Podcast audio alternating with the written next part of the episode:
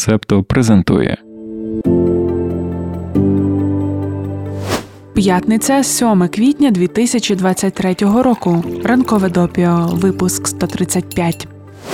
У вівторок Дональда Трампа формально взяли під варту в офісі окружного прокурора Манхеттена. Тоді доставили до зали суду, де висунули обвинувачення за 34 пунктами. Доброго ранку. Це гарна новина, щоб почати цей випуск ранкового допіо. Доні очікувано не визнає себе винним. Після слухання він відправився додому і дав прес-конференцію. Скаржився на суддю, критикував прокурора, казав, що всі ненавидять Трампа і сім'ю Трампа. Виборчий штаб політика оперативно випустив футболки з фейковим фото його арешту. Чому б не заробити на такому приводі?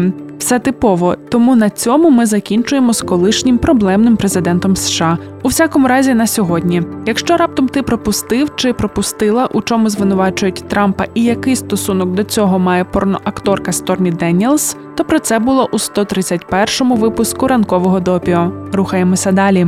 Підписуйтесь, лайкайте, залишайте зірочки та коментуйте. Як обіцяли минулого разу, розповідаємо про вибори у Фінляндії. Тобі вже, мабуть, доводилося читати, що соціал-демократична партія Сани Марін програла. До парламенту пройшли 9 партій. Явка виборців склала 71,9%, що трохи нижче ніж на виборах 2019 року. Власне, результати такі тісні, як це передбачали останні заміри рейтингів. Національна коаліційна партія отримала 20,8% голосів. Партія Фіни 20,1%, соціал-демократи 19,9%. Як ми й розповідали у попередньому допіо, це означає, що жодна з партій не зможе самостійно сформувати уряд. Треба формувати коаліцію. Очолювати цей процес будуть переможці Національна коаліційна партія. Її лідер Петері Орпо ймовірно стане новим прем'єр-міністром. Раніше політик вже обіймав декілька урядових посад. Був міністром сільського та лісового господарства з 2014 по 2015, міністром внутрішніх справ з 2015 по 2016, міністром фінансів з 2016 по 2019. Очікується, що найближчими днями розпочнуться переговори щодо формування нового уряду. Пан Орпо вже дав перші коментарі з цього приводу. Цитуємо: я довіряю фінській традиції вести переговори з усіма сторонами та намагатися знайти найкращий уряд більшості для Фінляндії. І знаєте, що для нас важливо? Це те, що ми є активним членом Європейського союзу. Ми розбудовуємо НАТО Фінляндію і виправляємо нашу економіку. Ми прискорюємо наше економічне зростання та створюємо нові робочі місця. Це ключові, основні важливі питання, які ми маємо записати в програму уряду. Кінець цитати. Тайм пишуть, що, хоча вторгнення Росії в Україну спонукало Фінляндію вступити до НАТО, ні це історичне для країни рішення відмовитися від політики неприєднання, ні війна не стали головними проблемами передвиборної кампанії. Що логічно, адже між партіями існував великий консенсус щодо членства. Під час передвиборчої кампанії дискусії навколо економіки були основною темою. У цьому питанні національна коаліційна і соціал-демократична партії сильно розходяться. Орпо акцентує на зростаючому державному боргу Фінляндії та на необхідності скорочення бюджету. Це йде в розріз з баченням соціал-демократів. Якщо національна коаліційна партія піде на партнерство з соціал-демократами, це означатиме, що Санна Марін теоретично може отримати посаду у наступному уряді. Тим не менше, наразі коаліція з іншими консерваторами видається найбільш ймовірним результатом, оскільки з ними переможці виборів в основному поділяють погляди на економічний розвиток, але мають відмінності в кліматичній політиці та питаннях ЄС. Так виглядає, що на зміну лівоцентричному уряду Сани Марін прийде правоцентричний уряд Петері Орпо. Фінські змі писали про партію Фіни, які виступають проти імміграції та ЄС, як найбільшого переможця виборів. Найкращий результат у своїй історії праві популісти здобули під керівництвом Рійки Пури, яка очолила партію лише у 2021 році. Партія була сильною протягом останнього десятиліття і в останні роки набула популярності серед молодих виборців, зокрема завдяки використанню TikTok. Тейво Тейвайнин, професор світової політики Гельсінського університету, каже, що, хоча багато молодих людей не обов'язково погоджуються з політикою партії щодо міграції та раси, багато хто вважає, що фіни створюють круті тіктоки. Найбільшого програшу на виборах зазнали малі та середні партії, зокрема Зелена Ліга та Лівий Альянс. Обидві були в коаліційному кабінеті Марін. Юхан Аунеслуома, професорка політичної історії Гельсінського університету, у коментарі Washington Post звертає увагу, що за час існування коаліції Сани Марін згадані малі партії звернули ще більше ліворуч. Ймовірно, це може пояснити втрату голосів у порівнянні з попередніми виборами. Поразка лівих сил у Фінляндії це продовження тенденції переходу до більш консервативних, а місцями екстремістських політик у Європі. Минулого року Швеція змінила лівий уряд на правий. Ще була Італія, де зараз працює перший ультраправий уряд після закінчення Другої світової війни. В Іспанії лівий уряд перебуває під тиском правої народної партії та ультраправої партії Вокс. У грудні там відбудуться вибори. Washington Post пишуть, що роздутий зовнішній борг стане проблемою для нового уряду, особливо тому, що членство в НАТО вимагатиме від Фінляндії збільшення витрат на оборону. Національна коаліційна партія, яка виступала за членство в НАТО протягом двох десятиліть, повинна буде взяти тверді зобов'язання щодо військових витрат, щоб досягти цілі НАТО. Альянс прагне, щоб 2% ВВП країни-членкині витрачалися на оборону. Професорка Юхана Аунеслуома вважає, що збільшення видатків на оборону в умовах тиску щодо скорочення видатків на соціальне забезпечення стане точкою балансування для нового уряду. Ми встигли полюбити Сану Марін за її активну підтримку України, роль у вступі Фінляндії до НАТО та як вона гідно поводилася в умовах бруду, що на неї виливався через любов до вечірок. Щодо результатів виборів, то політикиня каже, що ця гонка не стала повною поразкою, оскільки її партія отримала більше голосів і місць ніж на виборах 4 роки тому. Цитуємо, це справді хороше досягнення, хоча я не фінішувала першою. Демократія сказала своє. Фінський народ віддав свій голос, і свято демократії це завжди чудово. Кінець цитати. У четвер Санна Марін пішла у відставку з посади прем'єр-міністерки. Інші члени та членкині її уряду виконуватимуть свої обов'язки, поки не буде сформовано новий кабінет. За день до того, у середу, пані Марін заявила, що також піде з поста лідерки соціал-демократичної партії Фінляндії.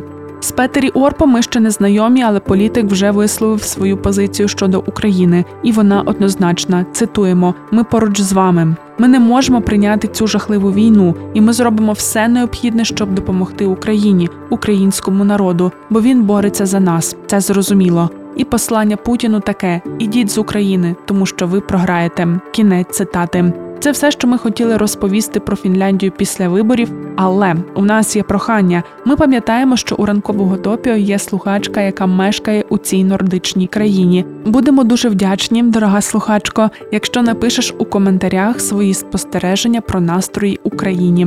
Ми тим часом продовжуємо.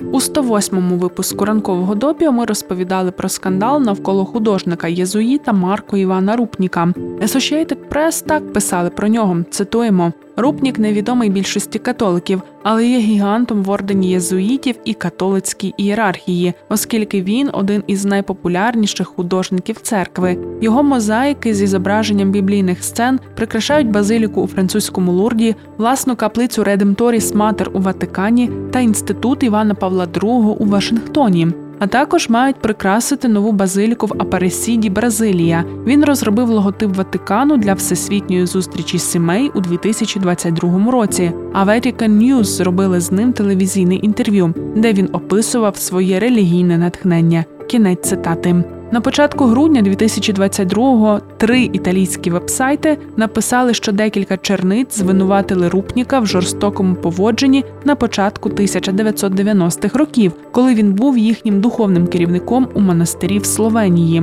У звинуваченнях йшлося про духовне, психологічне та сексуальне насильство. Після повідомлень у медіа орден єзуїтів виступив зі заявою, що ще минулого року притягнув до дисциплінарної відповідальності рупніка. Йому заборонили проводити сповіді або головувати на духовних вправах. А вже за тиждень орден єзуїтів був змушений визнати, що його початкові заяви про преподобного Марко Івана Рупніка були неповними. Виявилося, що по Рупніку було не одне розслідування у 2019 році. Його навіть тимчасово відлучили від церкви за один із найтяжчих злочинів у канонічному праві.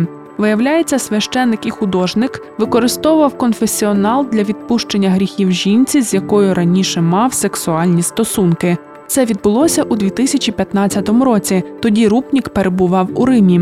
Коли у 2019-му проводили розслідування, то він швидко зізнався у злочині, офіційно покаявся, і конгрегація негайно скасувала його відлучення від церкви. Все було у нього добре, поки наприкінці 2022-го медіа не написали про, скажімо так, проблематичну поведінку єзуїта. Чому ми тобі нагадуємо про цю історію? Скандал із Рупніком підштовхнув до питання, що робити з його мистецтвом, оскільки його мозаїки по всьому світу. Минулої п'ятниці офіційні особи католицької святині в Лурді оголосили про створення дослідницької групи, щоб вирішити, що робити з мозаїками Рупніка. Художник Єзуїт у 2008 році спроєктував фасад однієї з трьох базилік у Лурді. Серія мозаїк була створена до 150-ї річниці об'явлень Марії, які перетворили святиню на південному заході Франції в одне з найбільших місць паломництва у світі.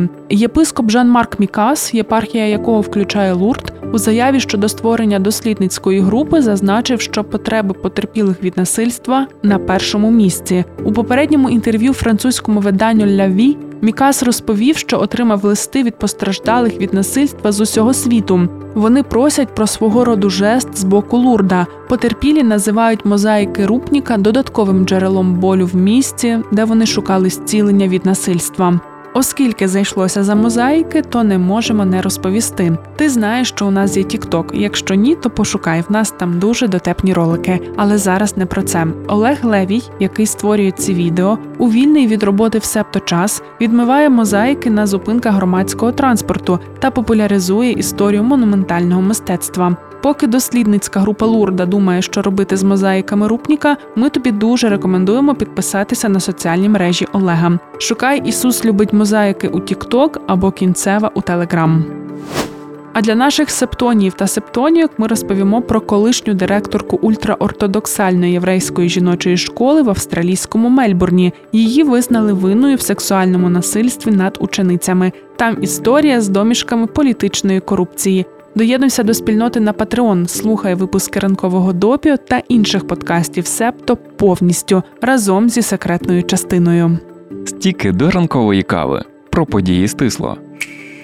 Американське космічне агентство НАСА та канадське космічне агентство CSA оголосили склад екіпажу, що у межах місії Артеміс 2 вирушить у подорож навколо місяця. Крістіна Кох, Віктор Гловер і Рід Вайсмен зі США, а також канадець Джеремі Гансен. Політ заплановано на наступний рік. Названа четвірка не буде висаджуватися на місяць, але пролетить навколо, щоб випробувати багато систем, необхідних для майбутніх місій. Одна з них відбудеться у 2025 році і передбачатиме саме висадку. Склад цієї команди ще невідомий.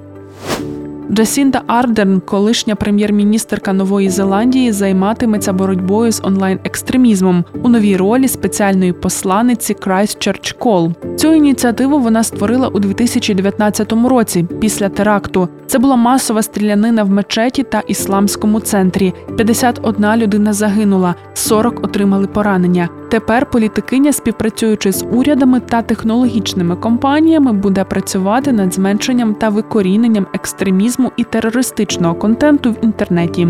Пані Арден також приєднається до опікунської ради Ершот Прайс, благодійної організації, заснованої принцем Вільямом, для підтримки винахідників та винахідниць, чиї ідеї потенційно можуть зберегти планету.